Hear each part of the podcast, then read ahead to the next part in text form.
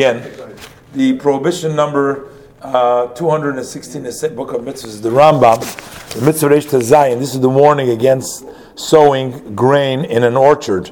And the same thing is true is uh, other vegetation, uh, which is basically a mixture uh, in the vine, in the fruit, with the other species, either vegetables or just uh, grain, grain or vegetable. Uh, that type of uh, mixture is called kilaya kerem, meaning a mixture of the vine. There's other kilayim.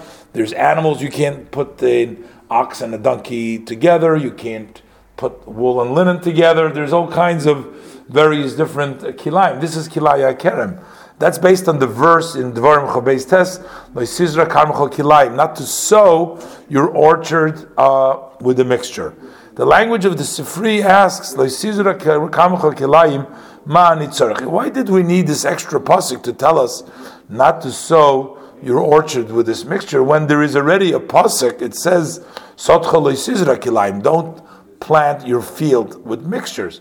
So just like you can't put a tree in the field, you can't put the field into the tree. Seems to be including both things. This would include uh, when it says you can't plant your field mixtures. That that would include planting. Um, an orchard or grains together with the orchard. So they say that this is coming to teach us that if you hold the uh, kilayim, you're actually going to be violating two prohibitions. There's two psukim, there's two prohibitions. And uh, the Rambam says that kilaya kerem, this mixture of of the uh, of the orchard, the uh, gra- the, um, the grains with the orchard, is only in Israel prohibited from the Torah uh, one who does them, plants them, would get lashes from the Torah in Eretz Yisrael, only in Israel.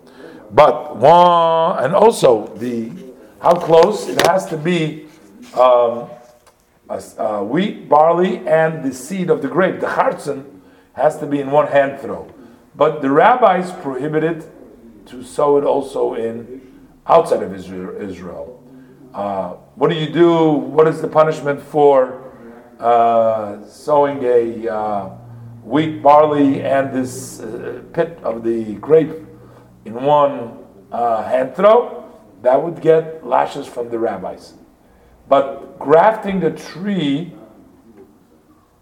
you would get lashes anywhere, whether Israel or outside of Israel. Uh, the warning for that is also included in this prohibition, this pasuk of Satchalis Israel not to, I mean, the one that we mentioned before, that you feel should not be uh, sown uh, with a mixture. The details of this mitzvah have been articulated in the Tractate Kilayim.